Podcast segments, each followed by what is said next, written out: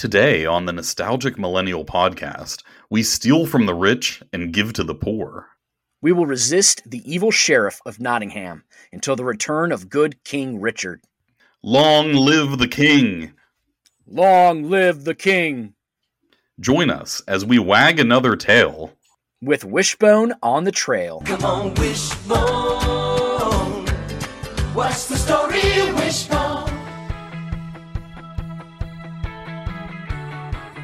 Welcome to the Nostalgic Millennial Podcast, where we will nerd out over the shows, movies, books, games, and more that made us who we are today. Prepare yourself for a return to the 1990s on the Nostalgic Millennial Podcast.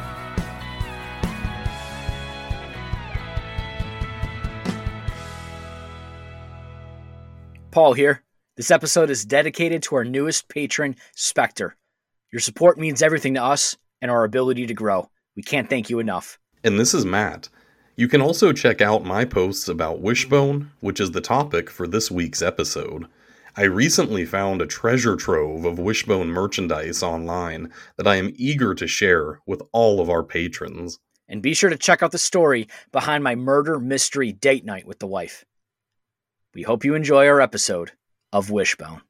I'm very excited to return to one of my favorite shows of childhood, probably ever, which is called Wishbone. Shake a leg now, Wishbone.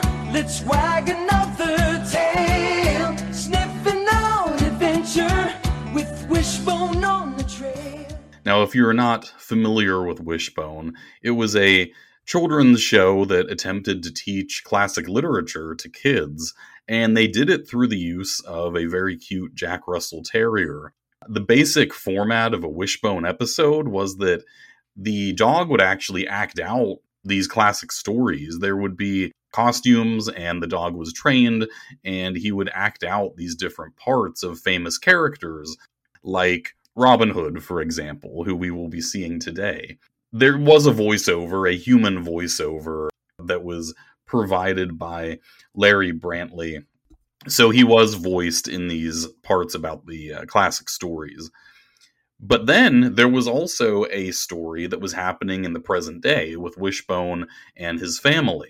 And in these stories, even though the dog was still voiced, it's treated as his thoughts. The people cannot hear him because these are meant to be realistic everyday types of situations. And what's really brilliant about it is that they would actually tie together the classic story with some sort of situation happening in real life so that kids could understand how the stories related to their actual daily existence.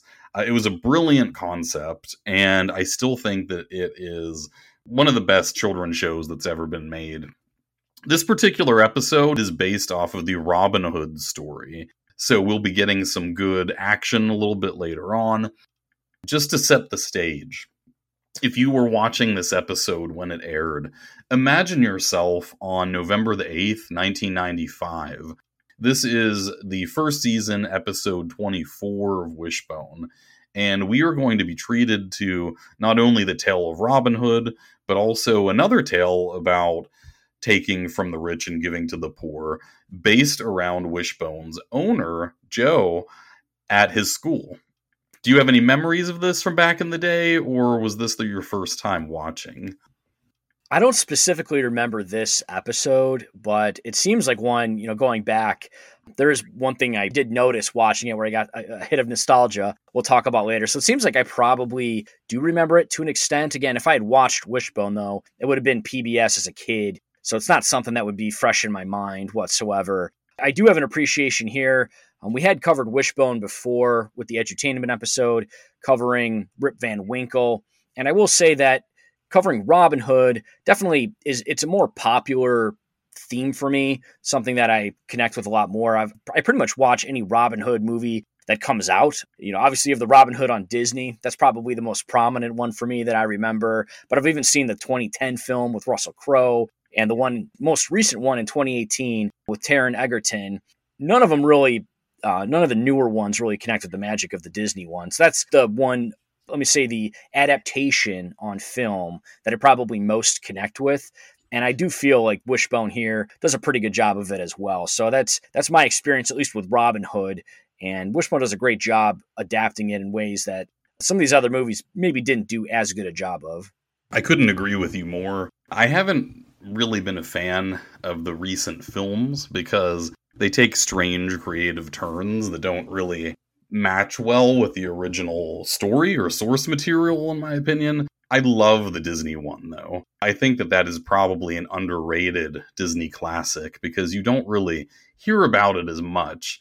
It's not really from you know the 90s it's not from that sort of golden age or the renaissance of disney they call it that happened when we were growing up. It's a little bit older and i think it's overlooked. But yes this one i do have memories of uh, when i was growing up. This is probably one of the most memorable episodes for me.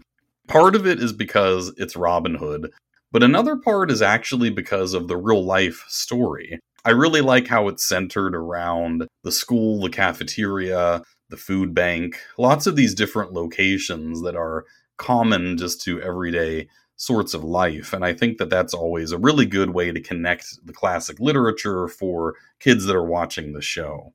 To put on this episode, they required a good bit of talent because the Robin Hood portion is involving a number of actors. You know, we have Matthew Tompkins playing Little John. We have Sean Hennigan playing the sheriff. We have Gene Simpson as Maid Marian and Joe Nemers as King Richard. And I will say that all of these major characters had really big careers afterwards. Maybe not huge, flashy careers, but they have lots of consistent work some of them doing voiceover work. The woman who played Maid Marian was in an episode of Boston Legal. The guy who played King Richard was in Breaking Bad for a couple of episodes. Now, those are just the players that are in the Robin Hood portion. And I should also note that they have all appeared in multiple episodes of Wishbone, minimum of 10, as many as 24 for some of them. So they were consistent members of the cast. As for the main characters in real life, I already mentioned Wishbone, voiced by Larry Brantley. We have Jordan Wall playing Joe, Wishbone's owner, who I would say is maybe, you know, maybe like late middle school age, maybe early high school as he gets later into the series. His two best friends, Sam and David. Sam is played by Christie Abbott and David by Adam Springfield. And then we have Joe's mom, played by Mary Chris Wall. Her name is Ellen in the show, Ellen Talbot. And the last person to mention is their wacky neighbor, Wanda, who is played by Angee Hughes. So, pretty nice cast there. I was really impressed with some of their credits. It honestly doesn't surprise me just by that's one of the things that stands out in this episode is the amount of work that went into the set design the costuming, etc. here, it really could draw out some pretty good actors to say, "Oh yeah, let's continue on the series." Because I mean, they basically create a little town in this kingdom, which is pretty awesome. They have legit armor, weapons, different costuming. They do different sets, so you have the actual city, you have things in the forest, which really connect as well. So they do such a good job bringing out that fantasy. And that was similar in, in Rip Van Winkle as well. So I feel like if you're an adult actor here, you're kind of feeling like you can trust that they're not going to lead you out with some kind of sloppy mess that you're just like embarrassed about 10 years later because you wanted a cheap paycheck or whatever. It seems like everything they did there, they put a lot of love and care and work into it. So it aged incredibly well. I think I know the answer to this question, but you do have a bit of an acting resume from the past. Would you feel comfortable joining in with the Wishbone cast? Absolutely, without reservation. Uh, it looks like they could have a lot of fun, but this, I mean, especially something like this, I always loved. I do have some stuff I want to talk about later in the episode to harken back to my previous acting experience. But yeah, this is theater 101 here. It seems like they were just having a lot of fun. It's it's just really good costume, really good set. And again, you're you're doing a kid show, so I'm sure some of them probably enjoyed the source material and that it was going to be on PBS and helping kids learn about different themes and whatnot related to these brilliant works of literature. I'm glad that you mentioned that it was a PBS show because that was pretty important. You know, lots of educational programming there. A little bit about the actual source, Robin Hood itself. This is one of those books that uh, doesn't really have a particular author. It was sort of a series of folk tales that grew up over the years. I found that the oldest references to Robin Hood go back to the 1370s in England. So this is sort of along the lines of something like King Arthur, where there's not like one author that's really known as the specific person who wrote it. It's sort of a story that evolved over the centuries. So pretty fascinating stuff here. Yeah, and believe it or not, in uh, as English majors, you're able to take a course in Arthurian literature. So you got to learn how this character came to be from just it's like you said a bunch of different separate sources, but really it's hard to identify where it came about, whether or not this person was based on anything in history or if it was just a myth that kind of got set in certain works and then expounded upon later on. It's very interesting to kind of study the evolution of King Arthur. And like you said, if that's what Robin Hood's like, it's something similar where it just kind of develops over time and grows as opposed to something set in stone by one single author that you know exactly where it came from. Yeah, to me, that's always really fascinating to think how that evolved over time. But really, you know, Robin Hood, people have suggested that he's based off of some uh, real life noble named Robin of Locksley, but again, that's sort of open to interpretation. Did the did the history get written because of the story to kind of solidify it and give it a foundation, or was this a real person? it's very sketchy historically. So still produce an amazing story. And like you said, the sets are fantastic. Pretty impressive work for you know for a PBS show, which frankly didn't get a lot of funding. I think they really made the most of what they had there. Well, we discussed this in the edutainment episode, but to kind of bring it back, reading from the creator of Wishbone that basically they canceled the show, cut the funding just because it wasn't a Teletubbies, right? It just wasn't a show like Teletubbies that I guess they felt was going to connect with kids' attention spans more. And who's to say they're wrong? Because it's like you look at kids' entertainment now. I mean, for them to sit down and watch these longer shows with deeper meaning behind the scenes of choreography or directing or cinematography, do they have the attention spans for that? I know my daughter is excited to actually kind of dig into Wishbone, pun intended there. Um, hearing about what like what the show is about, but Whoa, I didn't know about that. That might be the thing that has made me the happiest today that I have just heard. That is amazing. I'm glad that your daughter has the appreciation for something more than a little 30 second video. Yeah, well, you know, we don't let her watch those. uh, thankfully, right. she's not on the TikToks, you know. um, but um, yeah, it's definitely, you know, I told her about. it. I was like, yeah, you know, she's like, what's the show about? I was like, well, it's about a dog who kind of recreates different stories from old literature and but he does it in modern day and there's like a connection with some human element in modern day times and I was trying to explain it to her because it's kind of a little bit odd mm. um, to have a have a dog playing certain characters and like understanding how people can talk to a dog and whatnot. I guess we kind of grew up with like Air Bud and whatnot, so it's like more commonplace yeah. for us to see this uh, anthropomorphism.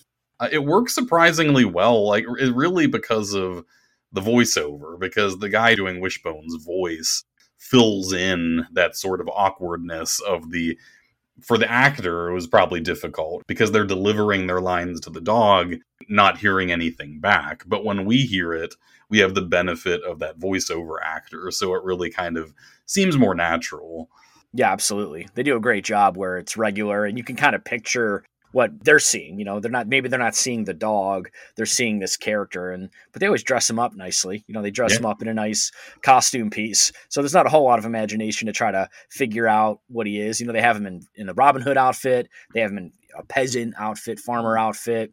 So they kind of dress them up in different things to fit what they're going for, and that's really a huge focal point is being able to costume this dog to fit what you want because obviously he's not a real person being able to live in that scenario you can't really use makeup to dirty him up the way that you would a, a person. So the costumes very important but again they crush it.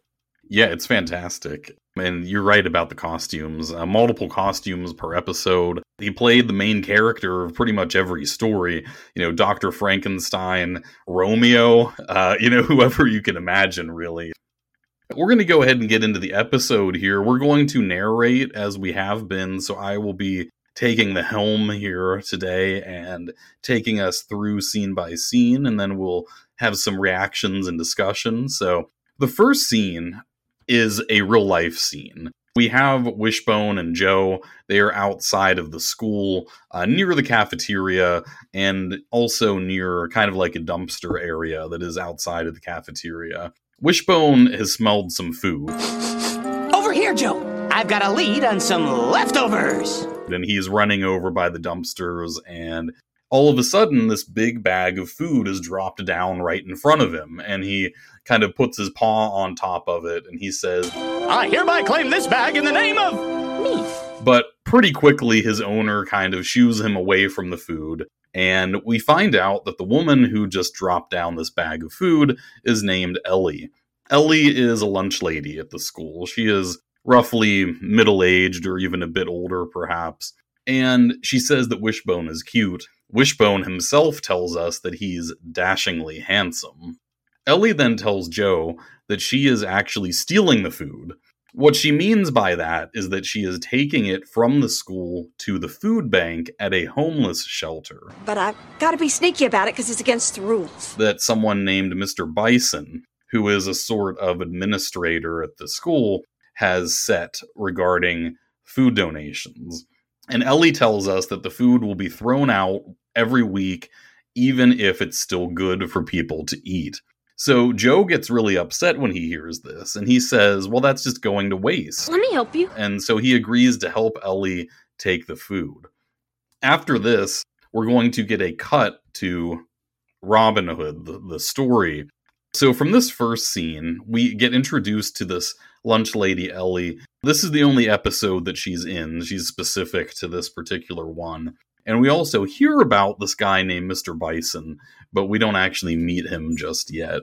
My first reaction of this is I really love that Joe immediately decides that he wants to help out. That's some pretty serious moral character that we see from him here. And we also see that Ellie herself is willing to go against the school policy because she thinks it's for the greater good. What was your take on their willingness to violate the school policy here? Yeah, so it's kind of hard when you're dealing with this idea of the morality of following the rules and the morality of, of doing what's objectively good if the rules kind of conflate with that, bad against it a little bit. It's hard because my whole life I've been a rule follower. Like, I literally just don't break the rules because I don't want detention. And you, you want to have a clean record and whatever you're doing. And I've pretty much taken that. You know, I don't want tickets. I don't want to be put in jail. I'm a very big rule follower, even with my parents. I was a good boy growing up. Then, as you get older, you kind of realize that the people that make the rules, they're not always good people, right? They're not always, they don't always have the best of intentions. As I get older, I'm starting to see more and more that maybe certain rules shouldn't be followed. It's always interesting to kind of go through that dynamic of what do you do when there's a rule in place and you want to follow it, but you know that it kind of flies against your conscience or it's it's something that's flagrantly bad. And I don't know. It's you know, I am a pushover when it comes to things, but I'm kind of warming up to the idea of so maybe some rules need to be defied. And basically, I mean, my rule of thumb is it would have to be a law or a rule that is like just objectively unjust in every way, shape, and form. Just something that is not something that you can defend. And then at that point, you can then consider breaking the law in order to do the greater good. But especially in terms of like more minor things or things of preference that you may just disagree with, I think you always follow the rule, even if you don't agree with it. Even if you think it's bad or X, Y, or Z, unless it's like flagrantly bad, you should still follow the preference of your employer or your spouse or your parents or your whomever, because if it's not that terribly unjust, then I think there is that deference that goes to that person in a position of power entrusting you. Like if you're working for an employer, they're trusting you to follow the law. Like they're trusting Ellie to follow the law. They're paying your money to follow the law, and she should, unless it's clearly unjust. And here it's not even just an unjust law, it's also the fact that the person doing it really doesn't have the authority to be doing it in the first place. Like it's not the principal, it's the substitute coming in for a period while the principal's gone. So he really doesn't even have the authority to be issuing these things. But of course, that's going to play out really well. Like why he's in that position, it's going to be a very good comparison with Robin Hood.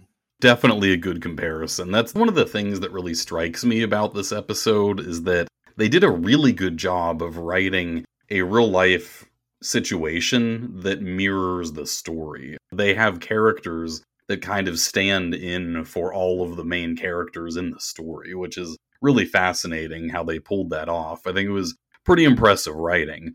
As far as the rule following, I definitely agree with you regarding when I was a kid.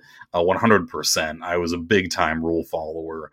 I think today, to an extent, I am, but it just sort of depends on how serious is it.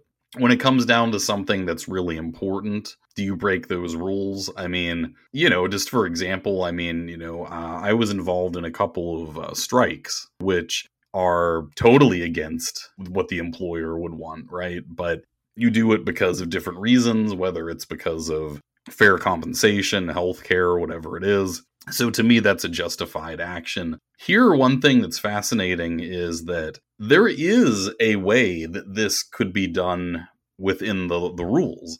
But what we will find out is that this Mr. Bison here is not interested in setting it up so that it can be done. So there is a way to solve this problem, but he refuses to follow through with that. So we'll get more about that a little bit later. Yeah, so I'll save my comments on that for when we end up talking about it. Watching this first scene, there's still a little bit of me that kind of like was hanging on, trying to figure out. Again, no one wants to like this guy, but me trying to kind of figure out maybe some of his mentality. And at least at this time, as an attorney, I think of these things. Maybe there's like food contamination issues. Maybe there's liability for the school if someone gets food poisoning at one of these shelters. So I'm kind of thinking along those veins that, yeah, maybe he seems like a bad guy, but maybe he has a reason for this law that we'll learn about. So maybe we will learn the opposite.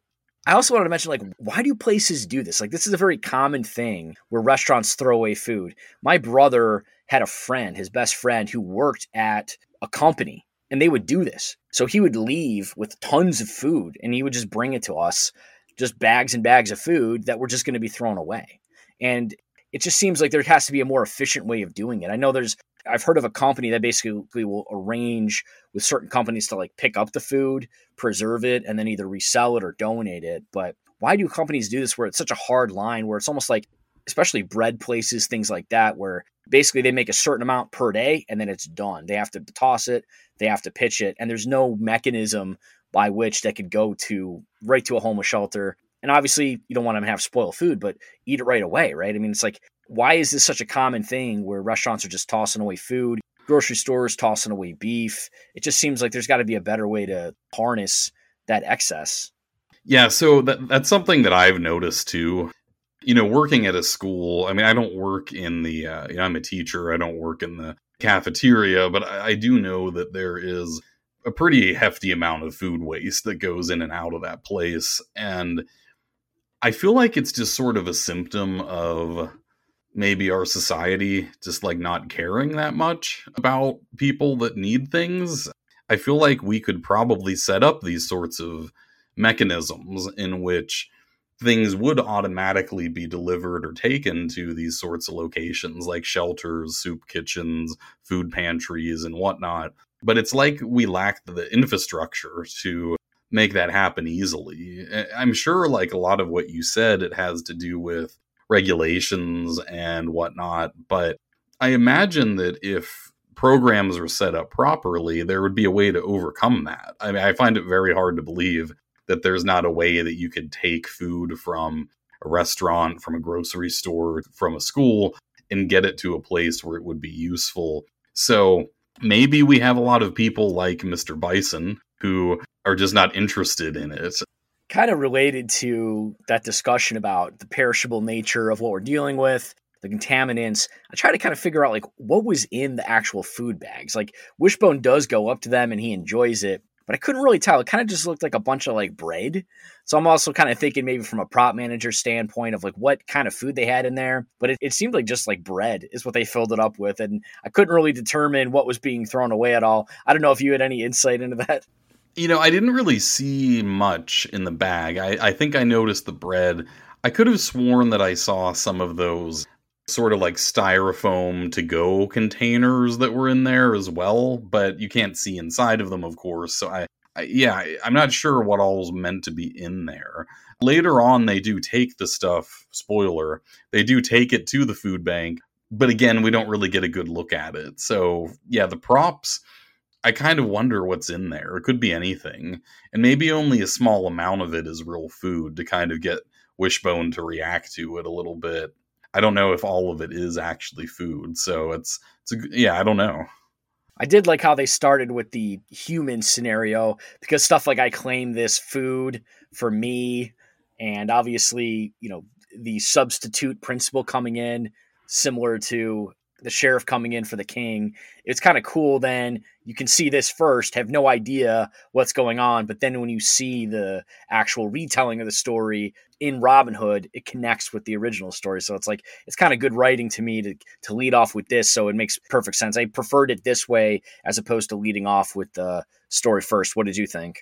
Oh yeah, I mean 100%. I think that by introducing the real life situation, it kind of grounds the viewer. That's how they always, I think, open Wishbone is with him in his regular life and then something happens that reminds him of a story and then it will flash back in Wishbone's mind as he's sort of thinking about the story and that's sort of how I imagine it is that when we see Wishbone acting in these scenes the way I think of it is it's not just a totally separate cutaway of like okay here's the real life here's the book I think of it as here is Wishbone remembering and imagining himself as the hero in the story because it's always connected to something that just happened to him or that he's seen happen. Yeah, and that's a good way to reiterate the point of the show, which is to connect the literature to something in real life. It's like Wishbone's able to like actually remember specific things from literature that happened in real life and make that connection. So that's kind of cool. And of course, he's read all these books, so he's obviously very well learned in in these different tales. Yeah. He's highly learned, uh, and it's funny, you know, we get these crackers for well, they're cookies really from IKEA, and they're like shaped different letters. They're basically like you know alphabet cookies. Every now and then, we give our dog some of them as a treat, and we always joke that he's learning how to read by eating the letters. Like whenever he eats a letter A, now he understands what that letter is. So I imagine maybe that's how Wishbone gets his knowledge. Who knows? Now we enter into the world of Robin Hood. Breaking the rules for a good cause. Just like the legendary Robin Hood, champion of the underdog. The legends of Robin Hood started in England during the Middle Ages. Wishbone tells us that Robin Hood's target is injustice and that he is a noble who turned outlaw in order to help the poor and the oppressed. He also mentions that he lived in Sherwood Forest with a band of free men, who of course are known as the Merry Men. The last bit of background is that the King of England, King Richard, has been held for ransom in foreign lands on his way back from the Crusades, and that in his absence, the fat cats, probably a little shot at cats there from Wishbone, have taken over. So this gives us all the information we need. We know that Robin Hood is an outlaw who is trying to help the poor because the king is captured, and that these fat cats, these greedy unscrupulous nobles and other powerful people have taken control of the country in his absence. The first action that we see is that Robin, Wishbone, stops a carriage with a wealthy noble riding in it, and his name is Lord Piggleby. Robin asks, really demands, for a toll for him to pass through the forest, and the Lord tries to tell his men to kill Robin so that he can be on his way. We have no time for such foolishness. Kill him! But before the men can move, an arrow comes out of nowhere and pins the noble's clothes to the carriage. And we see Wishbone with his paw on top of the bow, like he had just shot the bow and arrow that had pinned the noble to the carriage. Robin says that if the noble is honest with him, that he will also be fair with him. But he decides to lie. We are but a few poor pilgrims making our way towards York. He throws a little purse of money at Robin's feet and claims that this is all of the money that they have. Robin thinks for a minute and says that Well, if you are a poor pilgrim, I'll double your money. But if you're lying, you lose everything. And then he quickly asks the biggest and strongest of the merry men, Little John, to go and search the carriage. Pretty much immediately, Little John finds a big chest filled with money underneath of the seat. So we have figured out pretty quickly here that this Lord Piggleby is just trying to lie his way out of the situation. He still continues to lie, and he says, I've never seen that before. It must have accidentally been left there by the people who had the carriage before us. I just rented it this morning, truly. Robin says, Well, if it's not yours, then we will make sure that it gets to its rightful owner, and he confiscates the chest. The carriage then starts moving, with the nobleman still attached to it. And as he is walking backwards, trying to keep up with the carriage that is now rolling away, he says that he will tell the sheriff of Nottingham what happened and that he will get Robin for this. Robin has a final kind of uh, quip here where he says, When did they start decorating carriages with fat men? and Little John says that it must be a new fashion. Robin then directs Little John to send one third of the money to pay for the king's ransom, Yes, your Robinness. The sooner he can pay his ransom, the sooner he can return to England to set things right. more to go to the poor people in each man's village in his group of merry men, and then the last bit of the money to go to the poor of Nottingham. This is where we then cut back to real life. yeah, Lord Piggleby here, not very good at pretending to be a peasant.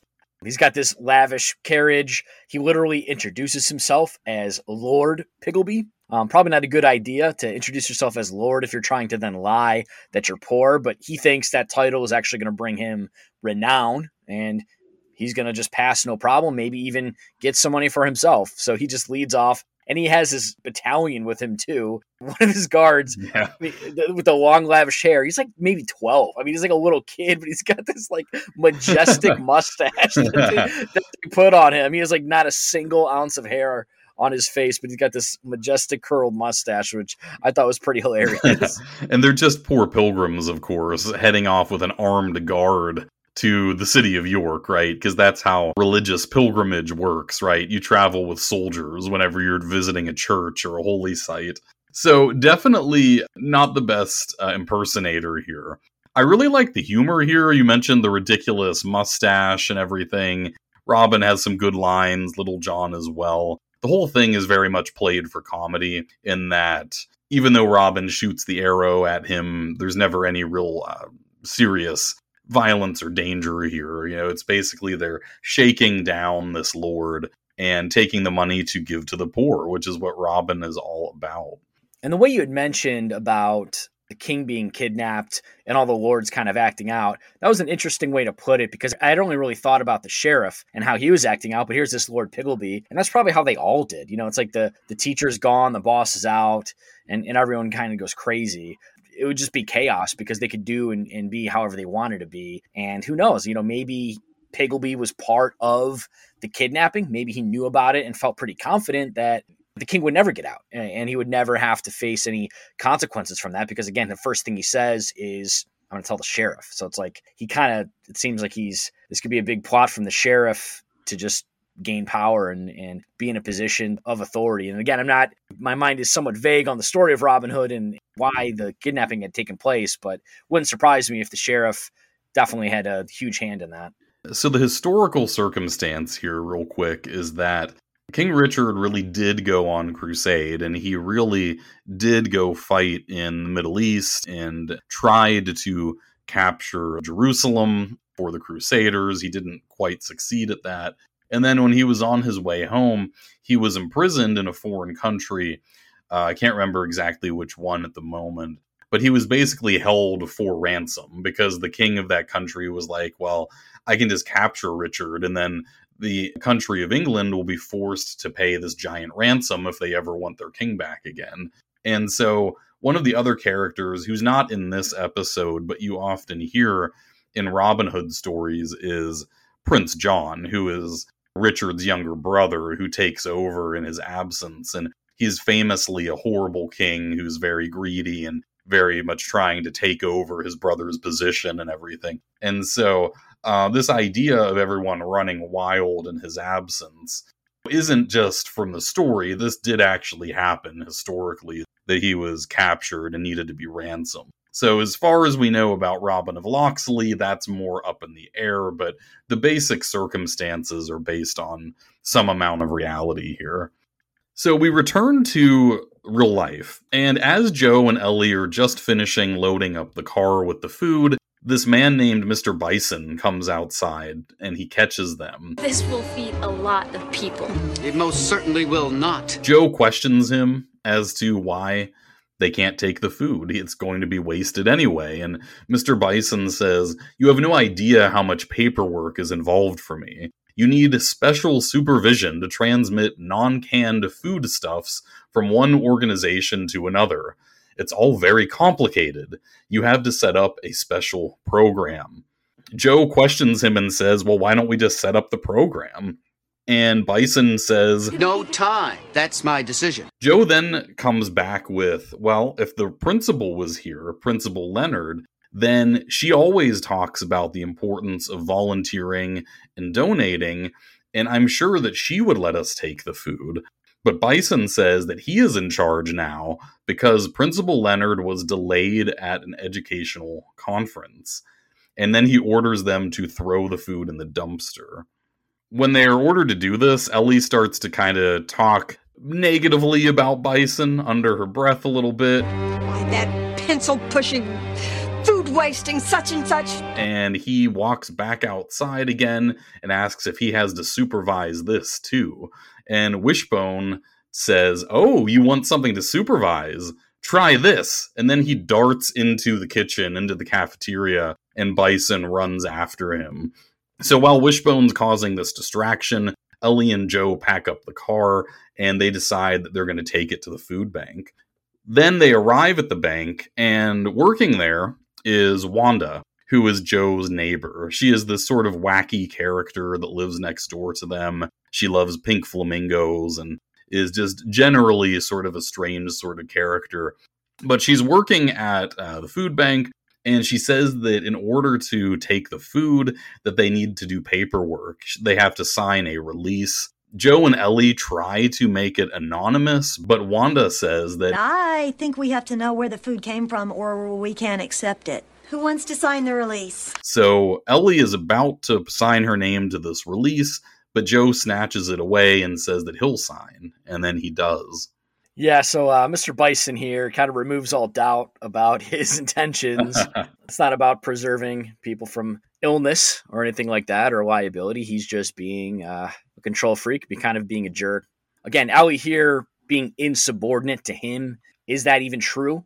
I don't know what the principal cast down in terms of the role. He kind of is like an Umbridge type character to harken back to Harry oh Potter. perfect. Here yeah yeah definitely. Where it's like at least she had some semblance of authority here because at least it was appointed by the ministry. But here it's like i don't even know if this guy was appointed. You know it's it's hard to even know if she's being insubordinate. And the food going to wanda again i wanted to know a little bit what the food was just so i know. But if it's like a can of ravioli you don't really need another source of that. It's like it, to me it didn't really make a whole lot of sense uh, but it was kind of harkening back to just why is there so much paperwork just to do good why is it so hard to do good so i think that kind of hit home that Joe here is just trying to do good and just keeps running into obstacle after obstacle. And like, why is that the focus as opposed to getting people the food?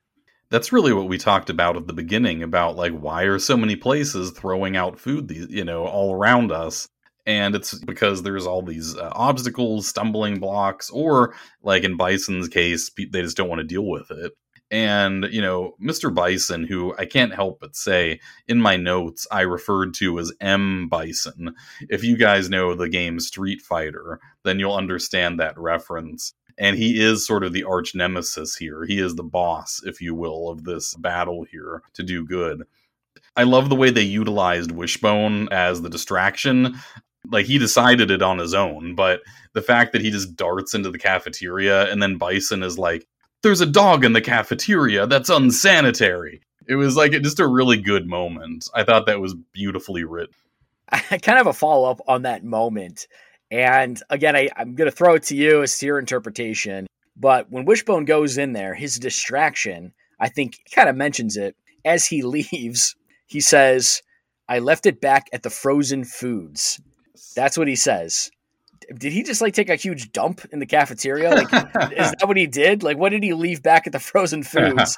I imagined, he- uh, first of all, I think frozen foods was meant to be, it was far in the back. So that's where Bison was. And then the second part is he wasn't contaminating food because they would have been in the freezer or frozen. It's like, am I just wrong here that he just took a poop on the cafeteria floor? If not, what, if not, what else did he leave at the frozen foods? If that's what it was, that would be brilliant writing too. But I, the way I heard that line was that he said he either said he left him or maybe he said he left it. I think what he meant was he lost him at the frozen foods. He like escaped from Bison. He he lured him back in and then ran out and left him back there. I think that's sort of what they were implying. But your way works just as well. And then he has even more problems to deal with. So it would have been an even better distraction. Well, yeah, at that point, he can't chase Wishbone. He can't chase Joe or Ellie. He has a much, much bigger issue on his hands. well done. Yeah, well said. We head back to the Robin Hood portion. This time, Robin is dressed like a sort of poor, common peasant. He is selling pots in the village of Nottingham.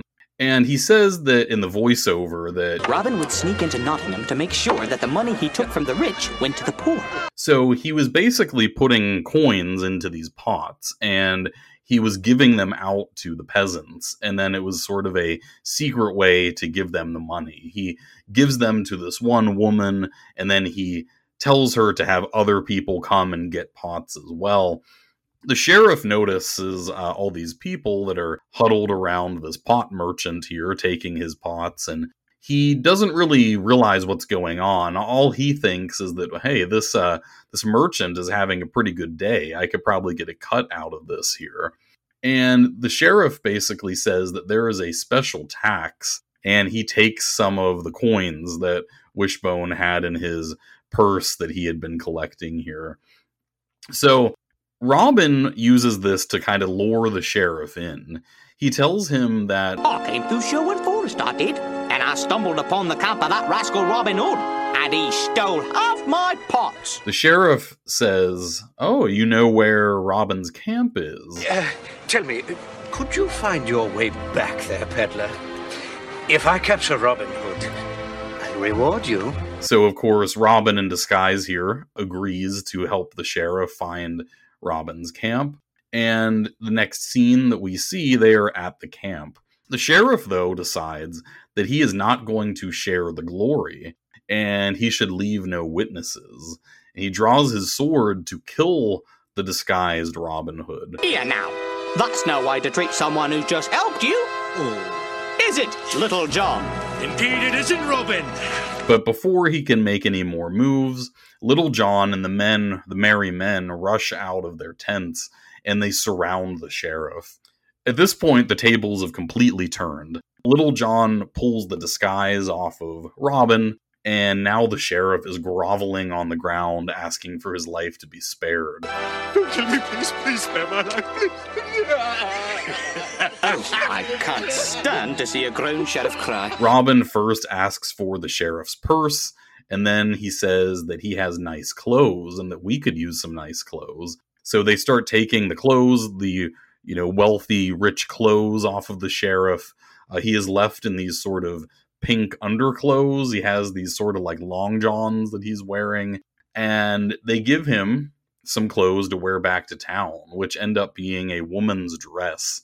And so in the final part of the scene, we see the sheriff huffing back into the town dressed up in this woman's elaborate gown and everyone in the town is laughing at him including this one guy who is stuck in the stocks his hands and legs are both like in the stocks and he is just laughing uproariously as the sheriff goes past. So the sheriff gets some comeuppance here.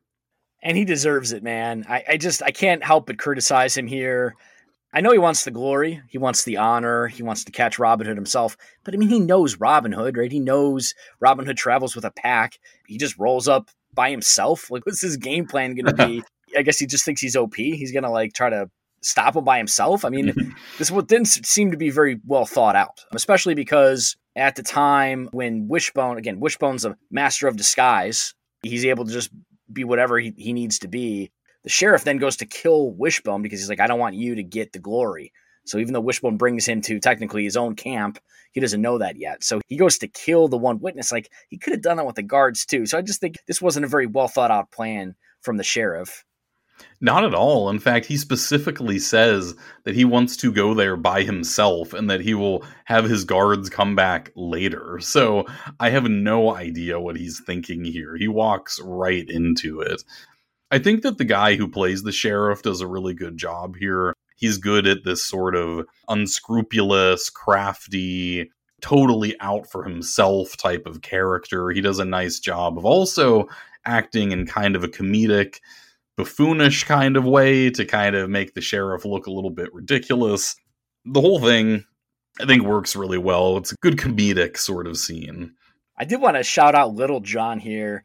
I mean, the guy's massive. So the sheriff's got this sword, and Little John just comes out of the tent and is like, a, "Hey, gotcha!" And he just walks right up to him. I mean, yeah. he still has his sword drawn. Like all he has is his got like this big staff, and he just doesn't care. So he's got some like honey badger in him right now, where he's just rolling up right next to the sheriff. I mean, the sheriff easily could have just stabbed, done.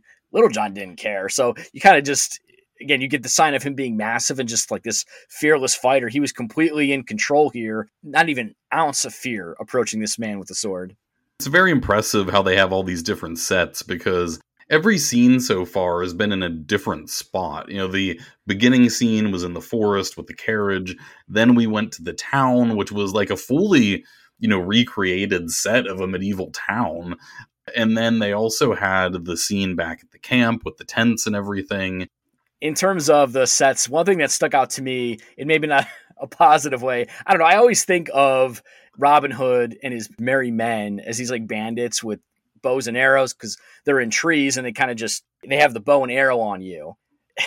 The swords that these guys had man I mean, they were like it was like ten times the size of Excalibur. I mean, these things there are broadswords. These were broader swords. I mean, these things are so massive, and they're just like holding them in their pants. So when they pull them out, it's like they're almost as big as they are. It was just it just caught me off guard. I was like, ah, why are you wielding these massive swords? There's no way you can swing them. Dude, it's like uh, it's like William Wallace's sword in Braveheart, or Final Fantasy VII like sized sword. You know. I love it, but you're right. Completely ridiculous. A little bit of something I noticed about the wishbone scene, because he does get found out, is like a, a, little suspicious. There's maybe some logic to that. Not necessarily that Wishbone's outfit or disguise didn't work, but he's putting these coins in these pots.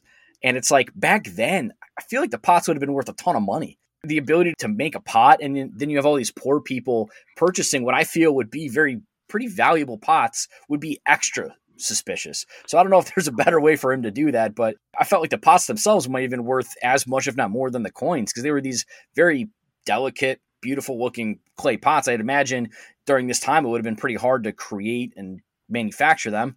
It just seemed like, in terms of the vessels to distribute it to poor people, maybe not the best way of doing it. But that was another thing that I thought about that hmm, maybe that's why he was a little bit suspicious of it.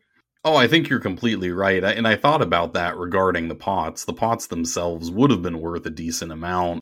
I think that it could have been intentional because it seems like he wanted to draw the sheriff's attention to trick him to bring him to the camp. So I think that was kind of his plan.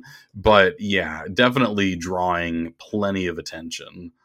Yeah, I mean that's a good point. And and they got their share of the coins. The only coins he lost were you know whatever was left in that purse that he didn't distribute but again that would have been purposeful right because yeah. he had put the ones he wanted to in the pots he left those in the bag presumably i mean so you're just this you know, he, that's next level. I mean, Well, that's and he and he robs them back from the sheriff whenever he's at the camp, right? because so he the sheriff knew took the coins, but then Robin takes all of his money when they get to the camp. because he knew the hubris of the sheriff would be too. I mean, that is. I mean, Oh, hubris! Good word, man. yeah. Forgive me for doubting you, Wishbone, or or Robin Hood, I should say. I'm glad Truly- you brought up hubris, though. That's a you know classic uh, tragic flaw in literature. You know that flagrant uh, amount of pride that people have that leads them to their downfall. So very very important idea. Well, we do know that Robin Hood has this massive bounty on his head. So we're not entirely sure what that is, but it's definitely a huge it's not just the glory of capturing him because he is an outlaw, a vagrant, if you will. But there's a massive bounty just in terms of finances on his head, although we don't know how much that is.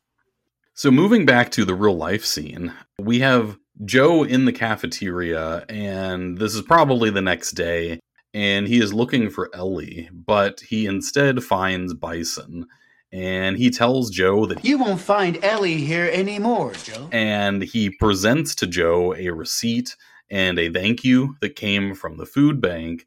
And he shows that the receipt was signed by Joe. And he says that he fired Ellie because she disobeyed him. Joe ends up back outside and he's sitting at a bench in sort of this outdoor, almost like little common area at the school. And he looks really sad. He's sort of clearly depressed about what happened and his two friends, Sam and David, end up arriving.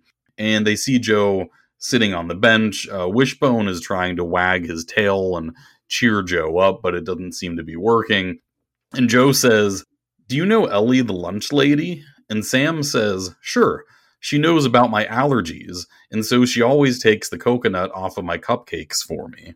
And then David says, She always gives me extra pineapple in our fruit cups. So we get this idea that Ellie is a very caring person. She's not just there for her, you know, her work day. She actually gets to know the kids. She understands who has allergies, who likes what food. And so we get to know a little bit more about her character. Joe then briefly explains everything that has happened so far. And David says that Well, Principal Lennon gets back this afternoon. Joe then says that he will tell the principal that it's all his fault and that he needs to get Ellie's job back.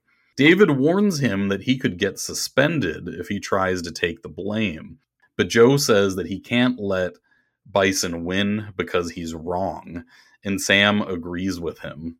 Joe then stands up on the bench and he makes a speech to everybody who is out on this outside open area here, all of the kids that are outside, and he tells everyone Today at lunchtime, you'll all go into the cafeteria. But today, Ellie won't be there. She was fired this morning. Sam adds that, She was always nice to all of us, and you guys know it. and David says that all the food would have just been thrown away. Joe then basically sets up a food strike, a hunger strike, if you will, and he says that he won't eat any lunch today until the principal comes back. Bison comes out and sees Joe making this big speech, and he tells him to stop. And he says, Young man, do not toy with me. I dare you to say one more word. Yeah, so it kind of is a little bit of a William Wallace situation here of needing to stop him from creating this this rebellion or uprising. Yes, Joe is basically William Wallace, or I guess we could say Robin Hood in this case. I feel like again, I, I know Bison's the villain here, but I feel like even the evidence against Ellie is not that strong. I mean, the only evidence he had to justify the termination is Joe's name on a piece of paper. I mean, the story easily could have been Ellie refused to support it, said, No, I'm going to throw this away. You throw this in the trash for me, Joe, please. Joe agreed and then went and himself did it. I mean, to me, that's that's really what the evidence shows. So I don't know if Joe should have maybe said something or not accepted it, but it seemed like Bison's not really following logic here. He just has this irrational distaste for Ellie. And I don't know. I thought a little bit about the legal ramifications of this for Ellie. Unfortunately, I don't know that there's that much here. I mean, this isn't like a disability or status type of discrimination. So, in terms of like civil rights issues, nothing really props up here. And if this really was a policy of the school to do this, unfortunately, she just might be out of luck here for a wrongful termination case. So I, I kind of wish Joe had done a little bit more to maybe fight for her here. I think maybe his problem here is that he knows that he won't get justice until the principal comes back. And so he's organizing this sort of protest as the best he can do in the moment. But I agree with what you said about the legal ramifications.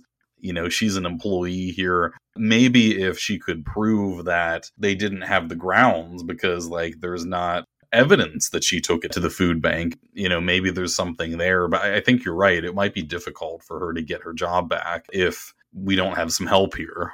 I really liked how Sam and David showed up and kind of had Joe's back when he's giving his little speech to everybody. To me, you know, we can kind of see, like you mentioned, how the characters all line up with people in the Robin Hood story. And the principal waiting for her to come back, it's like she's King Richard, right? Because she's away.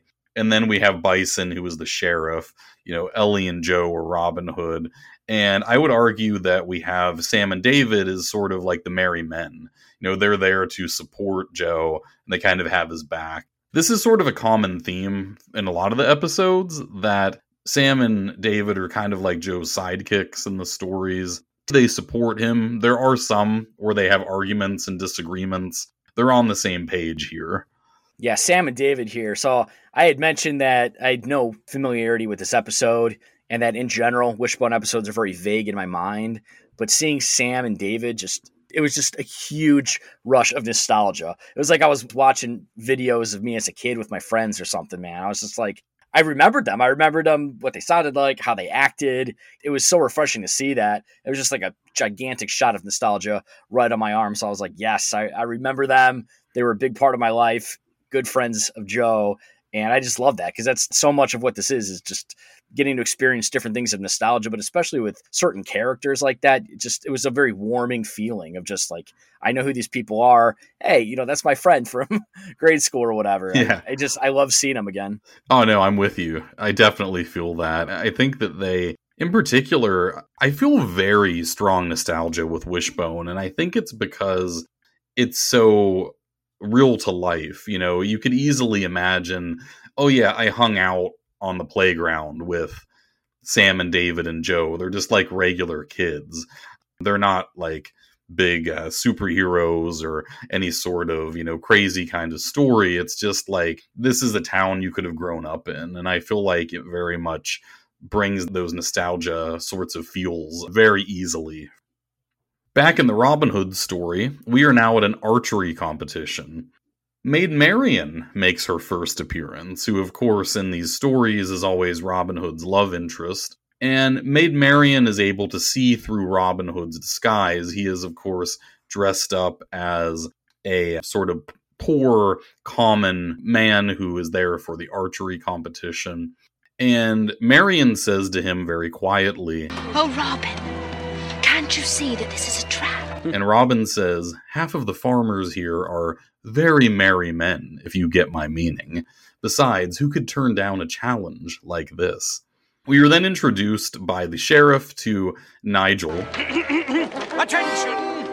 The time has come for the final round.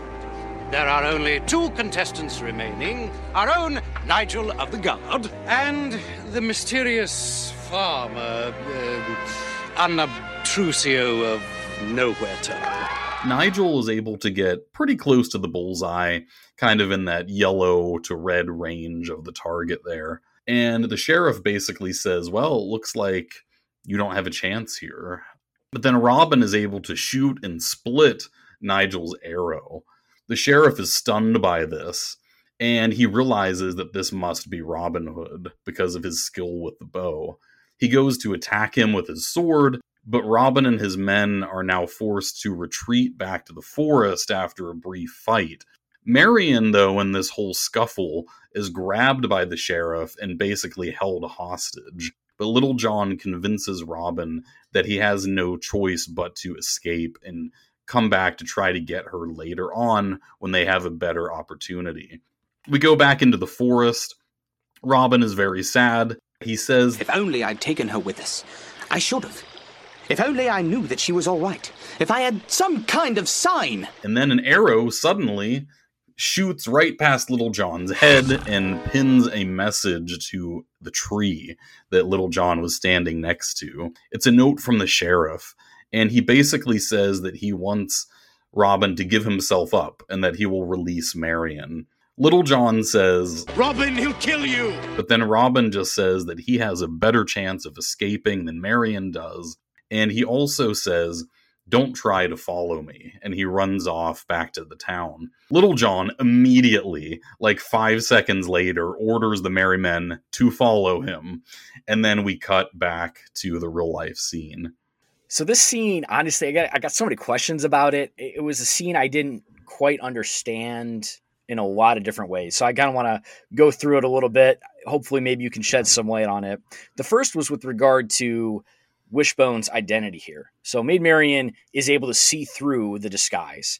Presumably, they're lovers, right? I guess that kind of makes some sense that maybe there's some aspect of him that she could recognize right away, but we know she can kind of see through the disguise. But then you also had mentioned the sheriff. And so your position in your narration is that the sheriff knew that it was Robin Hood, which makes a lot of sense. I, when I first saw this, I did not see it like that because he keeps calling him this farmhand.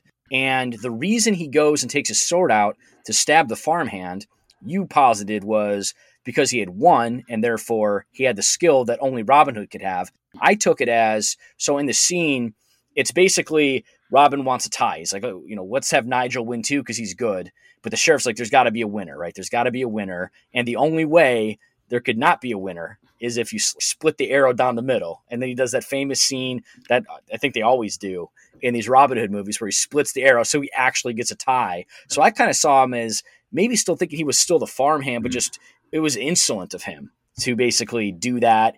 And it kind of made him look like he was an idiot at the time. So I think it was a little bit of that too. So I'm not entirely sure if he knew without reservation that that was Robin Hood.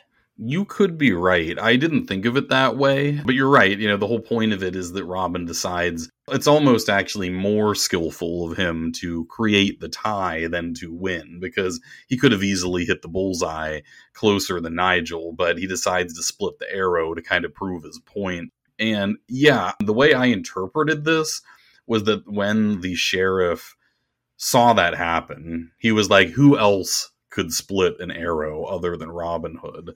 And so then he's like, let's get him because he knows that that's who this really is. Definitely before that time, he didn't know who he was. He thought he was a farmhand. He actually calls him unobtrusio of Nowhere Town. Uh, so he has no clue who he is. But yeah, I would argue that in that moment, uh, he realizes it but it's very possible that he just. But then when the merry men erupt out, he clearly then would know. Like at that point, he also has now at least dealt with Robin Hood, right? He's seen him up close. He's seen the merry men up close. So how Robin Hood might sound, obviously, you know, the act, voice actor does a good job. Well, I'm no Robin Hood, but thank you, fair lady. Doesn't use the same voice the whole time. He puts on a different accent depending on what the disguise is, but he has, has at least seen the physique of Robin Hood in person now. Whereas I'm not sure if he had before then. He may have, Robin Hood might have just been an idea. Maybe he saw a bounty poster or something, but I don't think he saw him as closely. Or like Little John, like you're gonna know, you're gonna notice and remember uh, Little John, right? Definitely, Little John is massive. His massive bow staff. Yes. In terms of this tournament, I just, I just couldn't understand it because they say, yeah, like Little John's like, listen, it's going to be a trap. Robin Hood knows it's a trap, but he wants to go anyway. He, he goes to compete in this tournament, and then he refuses to win the tournament. So he's not obviously not going for winnings or pride or glory. And then obviously the other component of this is Maid Marian, is that Robin Hood has lamentations that he risked Maid Marian. He could have saved her. I mean, why not just take her away. Like I, eh, she wasn't in danger until he showed up. So I just couldn't understand. It seemed like he almost put her in danger by being in the tournament. And if she really was in danger of being kidnapped, why was she there in the first place? She could have just walked away. I mean, she wasn't restrained at all. So I, I couldn't understand his lamentation about her being in danger when it seemed like he was the one who either put her in danger or had a clear way of getting her out of danger.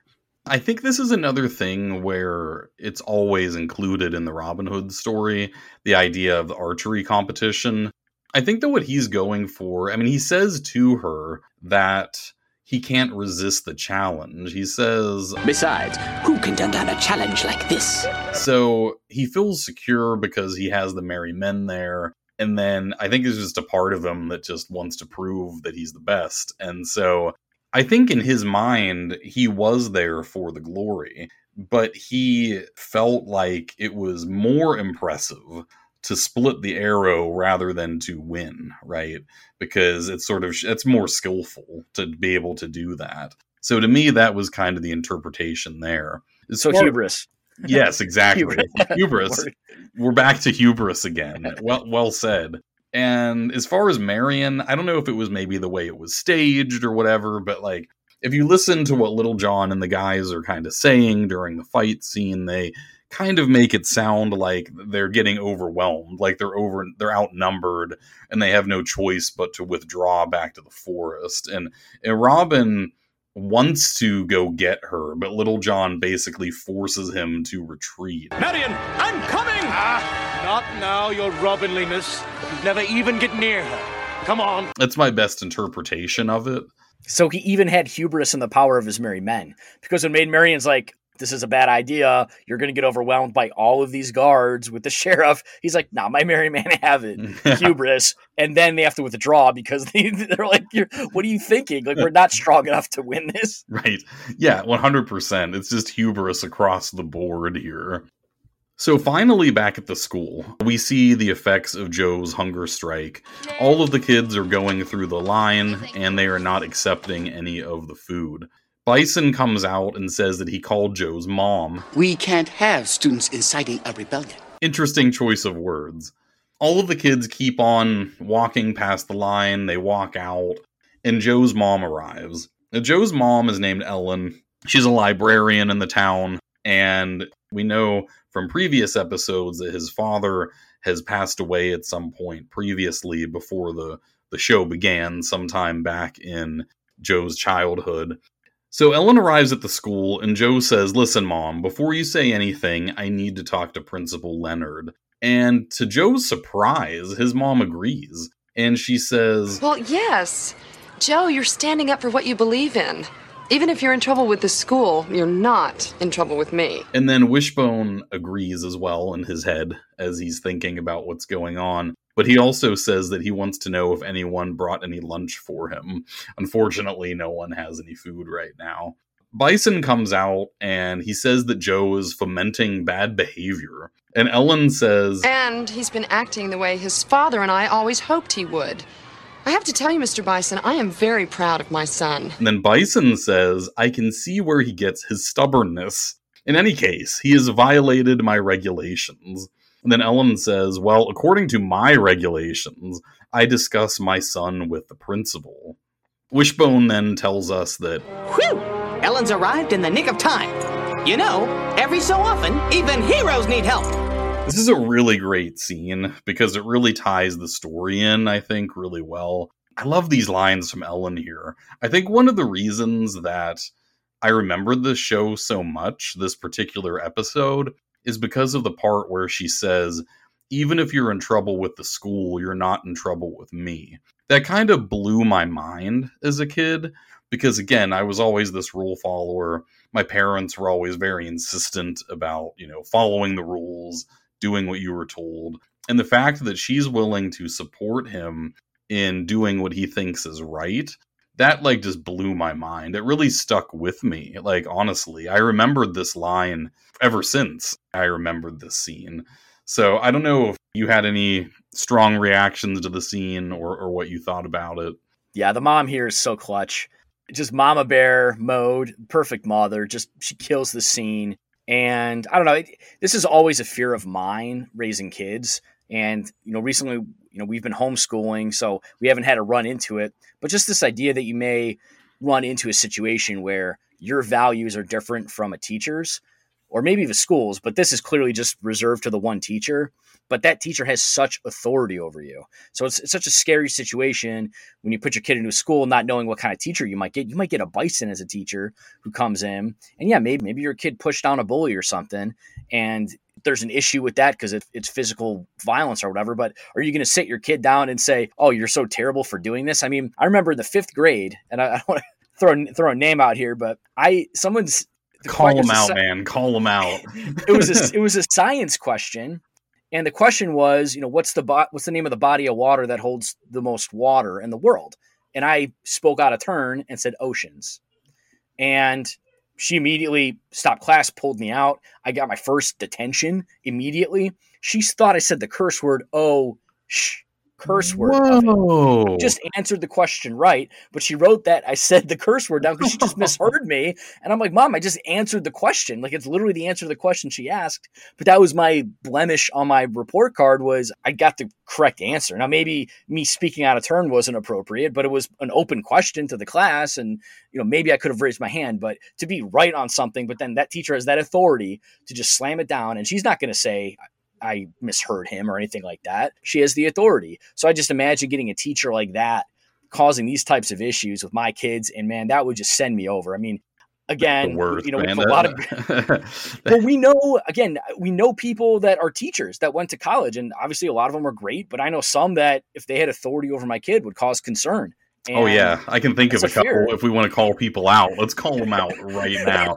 But like, I agree. you know, I see that working in the school all the time. There, I will say that teachers today are generally way less strict than when we were growing up, but there are still some that would probably pull something like that.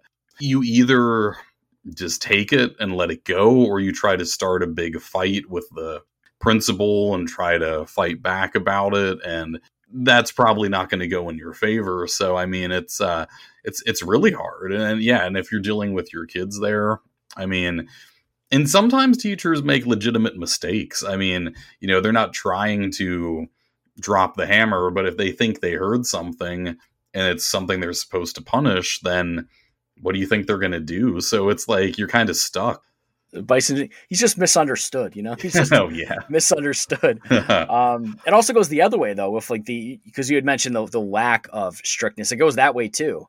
Because my daughter had issues with a, basically a, a bully in school. That'd like take her her food and take her lunch and take her her treats. Like if she got a treat for doing something good in school, like the kid would be like, "Oh, I don't have a treat. Can I have yours? Oh, I don't have. food. Can I take yours?" And my daughter's like, "Well, I want a friend," but she was a, the bully, and my daughter like isn't able to process and understand that. No, she has food. She just wants your food too because she likes your food, but she couldn't process that. But the school was not strict on it, so I was just like, it's so hard as a parent when you're kind of helpless to the authority of teachers. And like you said, yeah, sometimes they make mistakes, but there could also just be like a disagreement on how to handle it. And they're trying to teach 20 to 30 kids in a classroom. It's hard to to own in on just the one who maybe having it has an issue. So you know, this kind of triggered me into thinking of all those things that thankfully I haven't had to deal with for a while. But man, to get a bison as a teacher, oof, that'd be hard. And like to have that conference, I just no, no, thank you. I love this final line where Wishbone says that Ellen arrived just in the nick of time and that sometimes even heroes need help because that brings us right into the final Robin Hood scene. Did want to pause you here about you know you being a teacher. Do you think this hunger strike would have gone over? I mean, do you see all these kids? It's a very touching moment that these kids all agree because they all skip their meal one after the other, and it's kind of a touching moment. Is that something that you think would happen in schools today? I think it could. Um, I think that administrations in schools, or at least in certain schools these days, are a lot more willing to, in good and bad ways, kind of bend to pressure. And so that can be bad in the sense that sometimes the community or parents demand something that's not actually in the best interest of the kids. But in other cases, it can kind of help counterbalance, like, it can help bring attention to issues that exist within the school. And I think that if someone was fired unjustly and that there was sort of this circumstance of feeding the poor, and if you had a tight knit enough school, probably if it was a smaller school where the people knew each other very well, I think you could probably pull this off. That's that's a feel good story. I like to hear that. Yeah, give us some positivity here as we as we go into the end of Robin Hood. So when we go back to the story, Marian is tied to a pole uh, in the middle of the town, And the sheriff says, It looks like we may have to hang you after all, milady. Marian calls him a coward, and then Robin arrives to give himself up. Marian tells Robin that he shouldn't have come, but he says, I couldn't leave you here, my love. And then he tells the sheriff to let her go. The sheriff refuses and says, Hey, now I can hang both of you. But then the merry men arrive, because of course they followed him, and this pretty awesome battle scene ensues where we have the merry men going up against the guards. The sheriff is sort of crouching and hiding behind a wall while this is going on. We see a lot of choreographed fighting. We see some guards with like baskets and things getting dumped over their head, and they're getting uh, their feet stamped on with like poles and stuff like that. And it's, you know, it's not like super uh, violent fighting. This is still Wishbone, but it's like this nice choreographed battle where there's not like anyone getting like seriously hurt, but guys are getting beaten up, and it's pretty fun to watch. And as all this is happening, Wishbone gets the sheriff's clothes in his mouth and he's like ripping and tearing at him, trying to get him to, to come out and fight. And while all this chaos is going on, all of a sudden the king arrives. We seek the outlaw Robin Hood. King Richard rides in through the town and he is looking for Robin Hood. Everybody stops fighting, and the sheriff immediately says to the king that he just captured Robin and that he was about to hang him. Richard says, Had you done so, I would have hung you myself. And the sheriff sort of grabs his neck and kind of scuttles away as he has been told off by the king.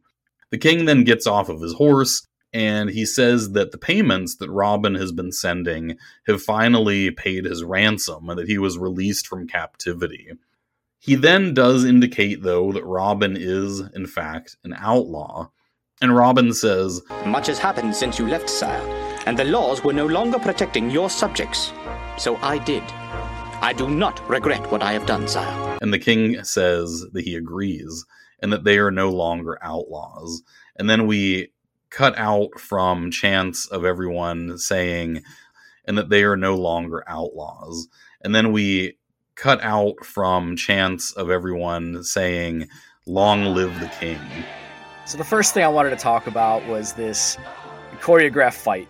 You really do get a dichotomy here. You get two very separate, I'm going to say, two separate performances. I'll put it that way. So you have Little John, who comes out with his bow staff, and the guy must be trained, like hardcore training this. He comes in swinging it over his head, doing twirls, just magnificent.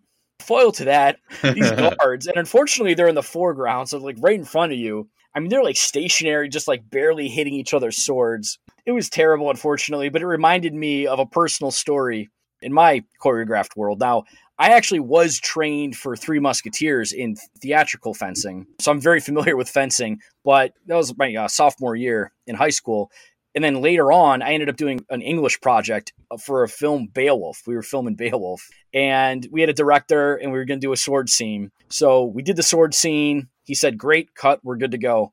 I watched this scene in front of the whole class, Matt. Oh my goodness. So the guy that I'm fighting across from me comes in, does like a 360 with the sword, and just like spears me perfectly.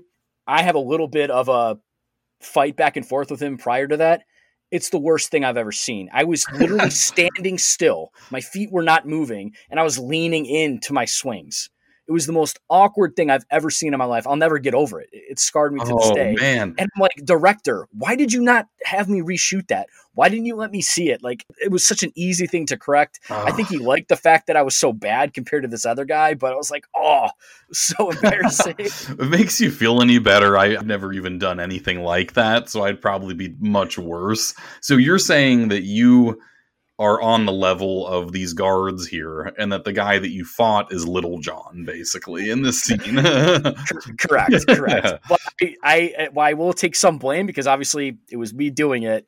I, it would have been nice if there was a director there to say this doesn't look that good. We're going to reshoot this, and they had a fight choreographer for this, so I'm surprised that got through. But anyway, I noticed that because it again, it, it really brought me back to my own personal issues here. No, you're not wrong. I guess I was focusing more on Little John. I was just watching him the whole time. Like, his, his So awesome. so good. I mean, that thing was like a trunk. It was like a Yeah. tree trunk, and he's just slinging it over his head. Like it's like a I don't even know, like he's in color guard or something. Like it's just, it, was, ma- it was beautiful and magical. the other thing that I- I had one of these like oh my gosh moments, like Wishbone continuing to teach to this day. The king goes and says that Perhaps you would enjoy aiding the poor inside our law. Not out. And I was like, are you, that's what outlaw means? It was like this light bulb in my head. I was like, he's outside the law. He is an outlaw. For whatever reason, I never thought about that before. I was like, man, I'm still learning from Wishbone So at 35. so good. Dude, that really speaks to the power of Wishbone. I mean, that's awesome. Oh, I love that. Yeah, you can still learn stuff from these, especially if you're not an English major and you don't have a familiarity with a lot of these old books. The summaries are pretty good. Like, I mean, they cut out a lot of the details, but they give you the overall plot. Like, if you watched a Wishbone version of a story and then you were to talk to somebody about the story, you would still know the major plot beats. So after we conclude Robin Hood, now we have to wrap up the real life story. We go back to the school, and the principal has returned, much like King Richard. Everyone is arguing when she gets back, just like how everybody was fighting in the previous scene. But when the principal arrives, everybody stops. Ellie also shows up. She tells Joe that she needs to take responsibility for what happened. And she says that she put in a proposal to start a program, but Bison ignored it. I'm the supervisor. That is my area. This is something we didn't know before. Ellen then speaks up and says that she supports Joe's effort. The principal listens to all of this, and then she says, Well, I've heard enough. Ellie, you've been involved in every charity activity the school has undertaken. I'll review your proposal and get right back to you. Can you return to work tomorrow morning? So right away, we have a reversal of Bison's decision here. She then asks Ellen to become the first parent volunteer and invites Joe to also help run the program since he's already involved. As everyone gets ready to go back to lunch, the principal invites Ellen to join them, and Principal Leonard also says, Mr. Bison, I need to see you in my office. So we know that he's about to get some disciplinary action here. Finally, she looks down at Wishbone and says, Sorry, Wishbone, you can't go to school. As she walks away, he is in his head, is, is yelling after her, saying, No, I, I'm a fourth grader here, really. I, hey, don't let the dog suit fool you. I'm just practicing for the school play. Hey, open up! Mark my words. Someday I will eat lunch in school. Now, this is where the episode ends. There is a brief behind the scenes that comes afterwards. I'll talk about that uh, shortly here. I think that this is a really powerful last scene. It's a good job of wrapping up the story, just like the Robin Hood story with the parallel to the king and the principal. And again, we have this idea, like you just mentioned, of being outside of the law, now going inside of the law because the principal is going to institute this program. Ellie and Joe and Ellen are going to be all involved, but under the correct regulations and paperwork and all of that stuff. Yeah, that's a really good point about why some of the stuff can be opposed if it's that unjust. Because really, oftentimes it's just slash of the pen and the law's changed. You know, it's it's not like some kind of greater moral value necessarily. It could just be something very easy to reverse. And so sometimes you got to fight for those things if it's important to you.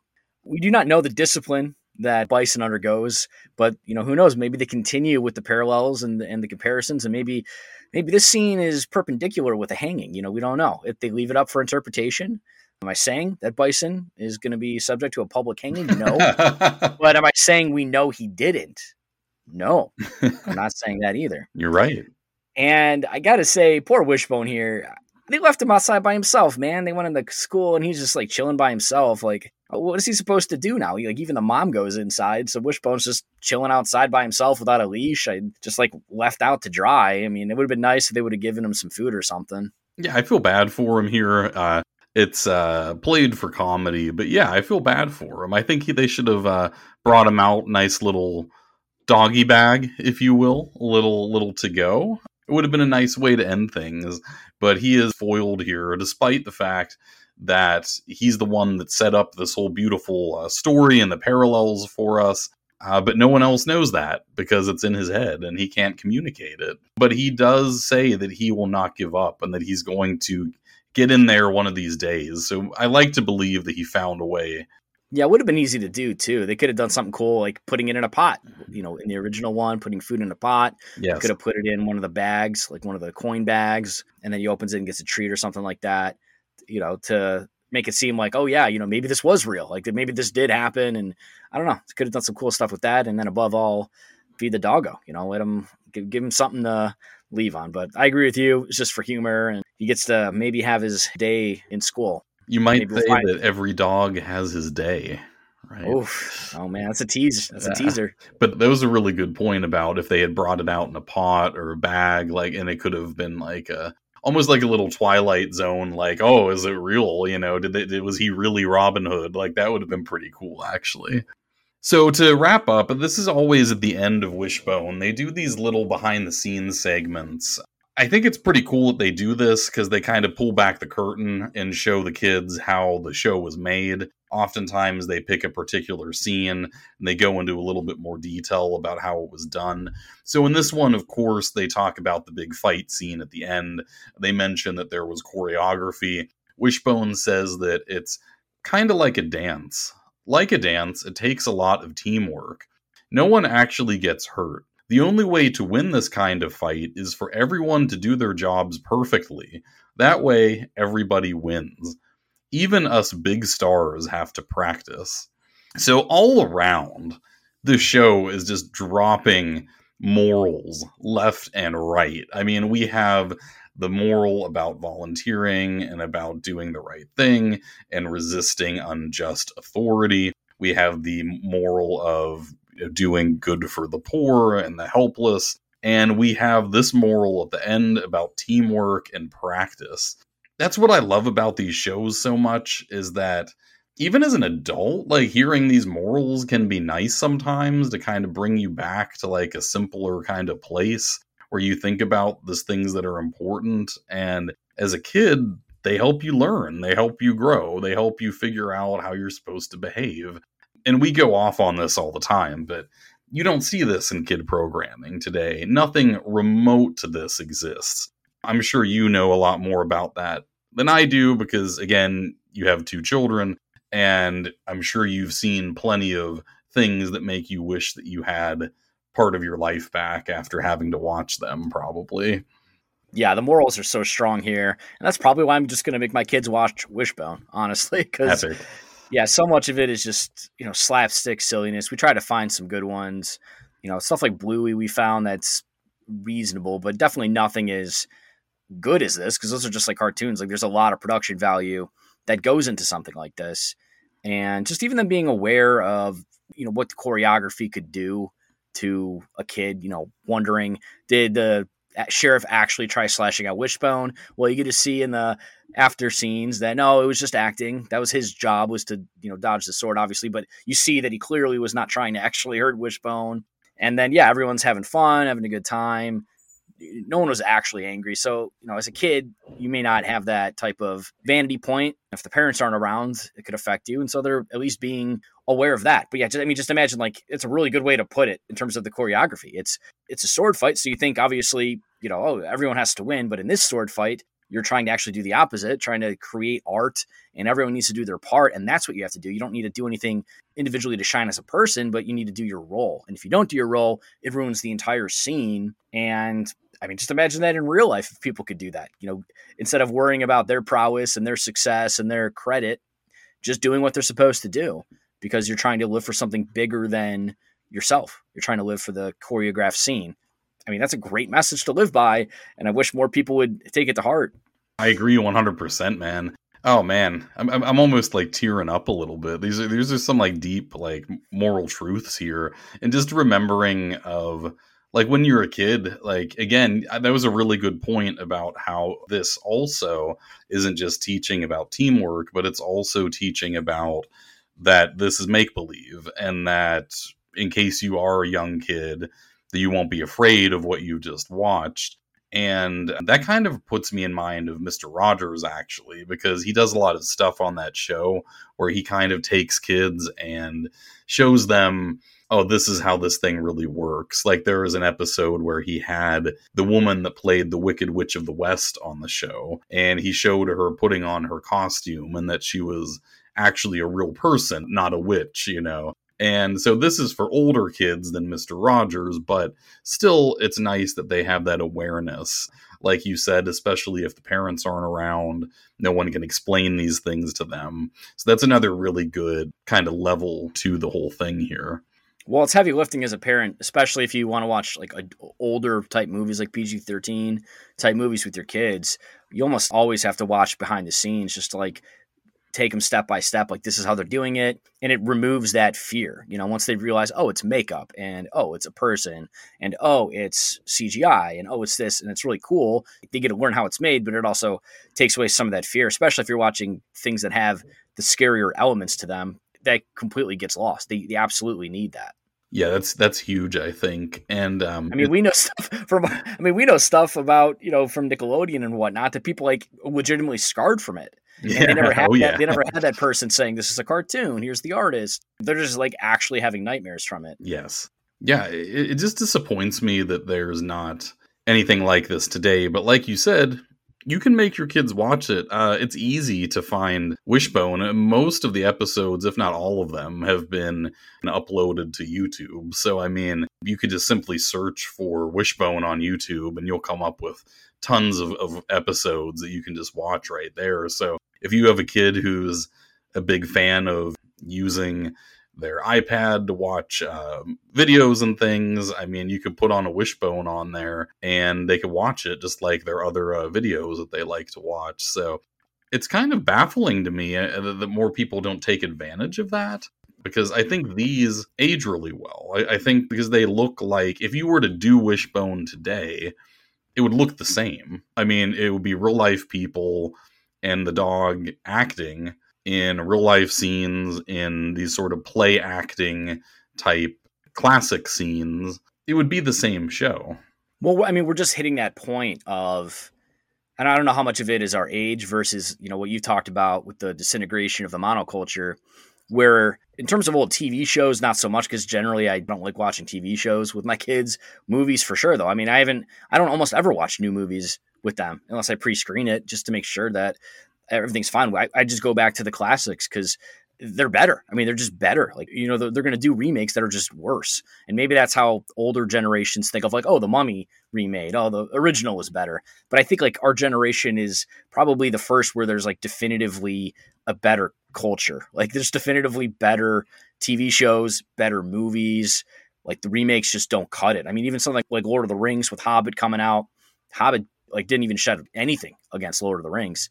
And you just go down the list of movies coming out now, and it's just like the, CGI is just worse. And so much earlier than that, you had restrictions with a lack of CGI, maybe lighting and camera quality and and things of that nature that newer movies would just look better and feel better. And maybe even the writing was better, but at least look and feel better. Whereas now they've overdone it. It's to the point where it's not better. It's just objectively worse, even in terms of the visuals, let alone the the value and the screenwriting and everything. And a lot of them are just lazy. Like lack of creativity is so bad. I mean, it's just they don't even try anymore. It feels. One thing that I will say is that there is an article that was written about two years ago. It's called The Oral History of Wishbone. And it was written by a Texas newspaper because that's where it was filmed back in Texas. And if you want to read it, you can just search for it online shout out to the actress that plays Sam because her name Christie Abbott. If you find Christie Abbott on Instagram, she just has a regular old account and she has linked in there the article so you can click on it in her bio and basically it just is interviews with people including her and the makers of the show uh, Larry Brantley who, who did the the voice of Wishbone and all, all these different people and they just talk about their memories of the show. They kind of talk about its history. At the end of the article, they claim that there is a Wishbone movie possibly in the works, but I haven't heard anything about it since the two years ago. So I'm not sure if it's still happening. I don't know if maybe the pandemic ruined it or something because this article was back from 2020. It could happen again in some capacity. We'll have to wait and see. If it does, I'm not sure how I'll feel about it. Honestly, I think your best bet is go back and watch the, the old episodes. I mean, there are like 50 episodes plus a couple of TV movies that they made a movie. I just don't trust anybody with it. They're going to CGI Wishbone right off the bat, and I'll just be done with it. Like I'm not dealing with that stuff. No, it has to be 100% live action, or else it's might as well not be made. Uh, we're going to be wrapping up here, but before we finish, we're going to go through our rating, our personal rating of the episode here. Now, you can go to IMDb and see the rating there it's a little bit of a strange circumstance because there's hardly any votes. There are about 20 votes on the episode. If our listeners all went on there and voted, we could wildly swing the uh, the number. But as of now, uh, of those 20 votes, it's rated as an 8.9, which I think is really good. That on our scale of our sort of grade school rating is a B plus, almost an A minus. And so for me, this one is super nostalgic super memorable and I can find little fault with it other than maybe some of the things with some of the not as great choreography, that kind of stuff. But this one really brings the fuels for me. You know what? 10 out of 10. Whoa. This is one of my favorite, if not my favorite, Wishbone episodes, rivaled maybe by The Legend of Sleepy Hollow, which was a little bit of a bigger production. But as to regular episodes, I don't think it gets much better than this, really. I don't have a ton of nostalgia with it, but definitely a great episode in terms of the morals and the parallels. The costuming is brilliant. They really captured Robin Hood pretty well. I mean, honestly, I'd probably agree with you. It'd be perfect if not just for the the one tournament scene, which I just couldn't wrap my head around understanding it. I mean, I think I think an eight point nine is probably I give it like a nine oh. I think it's A minus range. Um, those were just you know the few flaws I noticed. But obviously, when I'm doing a critique, I'm going to find whatever I can that's wrong with it. And I'm sure if we had the directors on, they'd say, oh, here's the point of the scene, or we had to cut this for this reason. And that's why this doesn't make sense for reasons X, Y, or Z. But yeah, I mean, they captured the time period really well, and they that parallel was so good. And the morals are just, I love them. And the mom, especially, just, you know, comes in with some of these chilling words of support for her child. And I'm always going to love that. Yeah, definitely Ellen with some MVP action there at the end of the episode saving Joe when he needs it, supporting him and everything. And yeah, this is just a, a fantastic episode. I think 9.0 is a good score for, especially if you don't have, you know, as much of nostalgia for it. I think that's a very fair rating. One last thought there were also Wishbone books.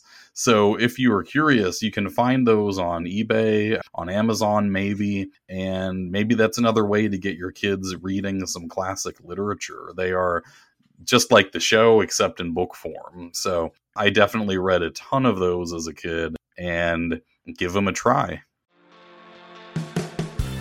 Follow us on Patreon and Instagram at the Nostalgic Millennial Podcast. Our Patreon offers access to weekly posts, the Discord server, and bi weekly exclusive episodes. Spend time with us there until our next new episode when we return to the 1990s.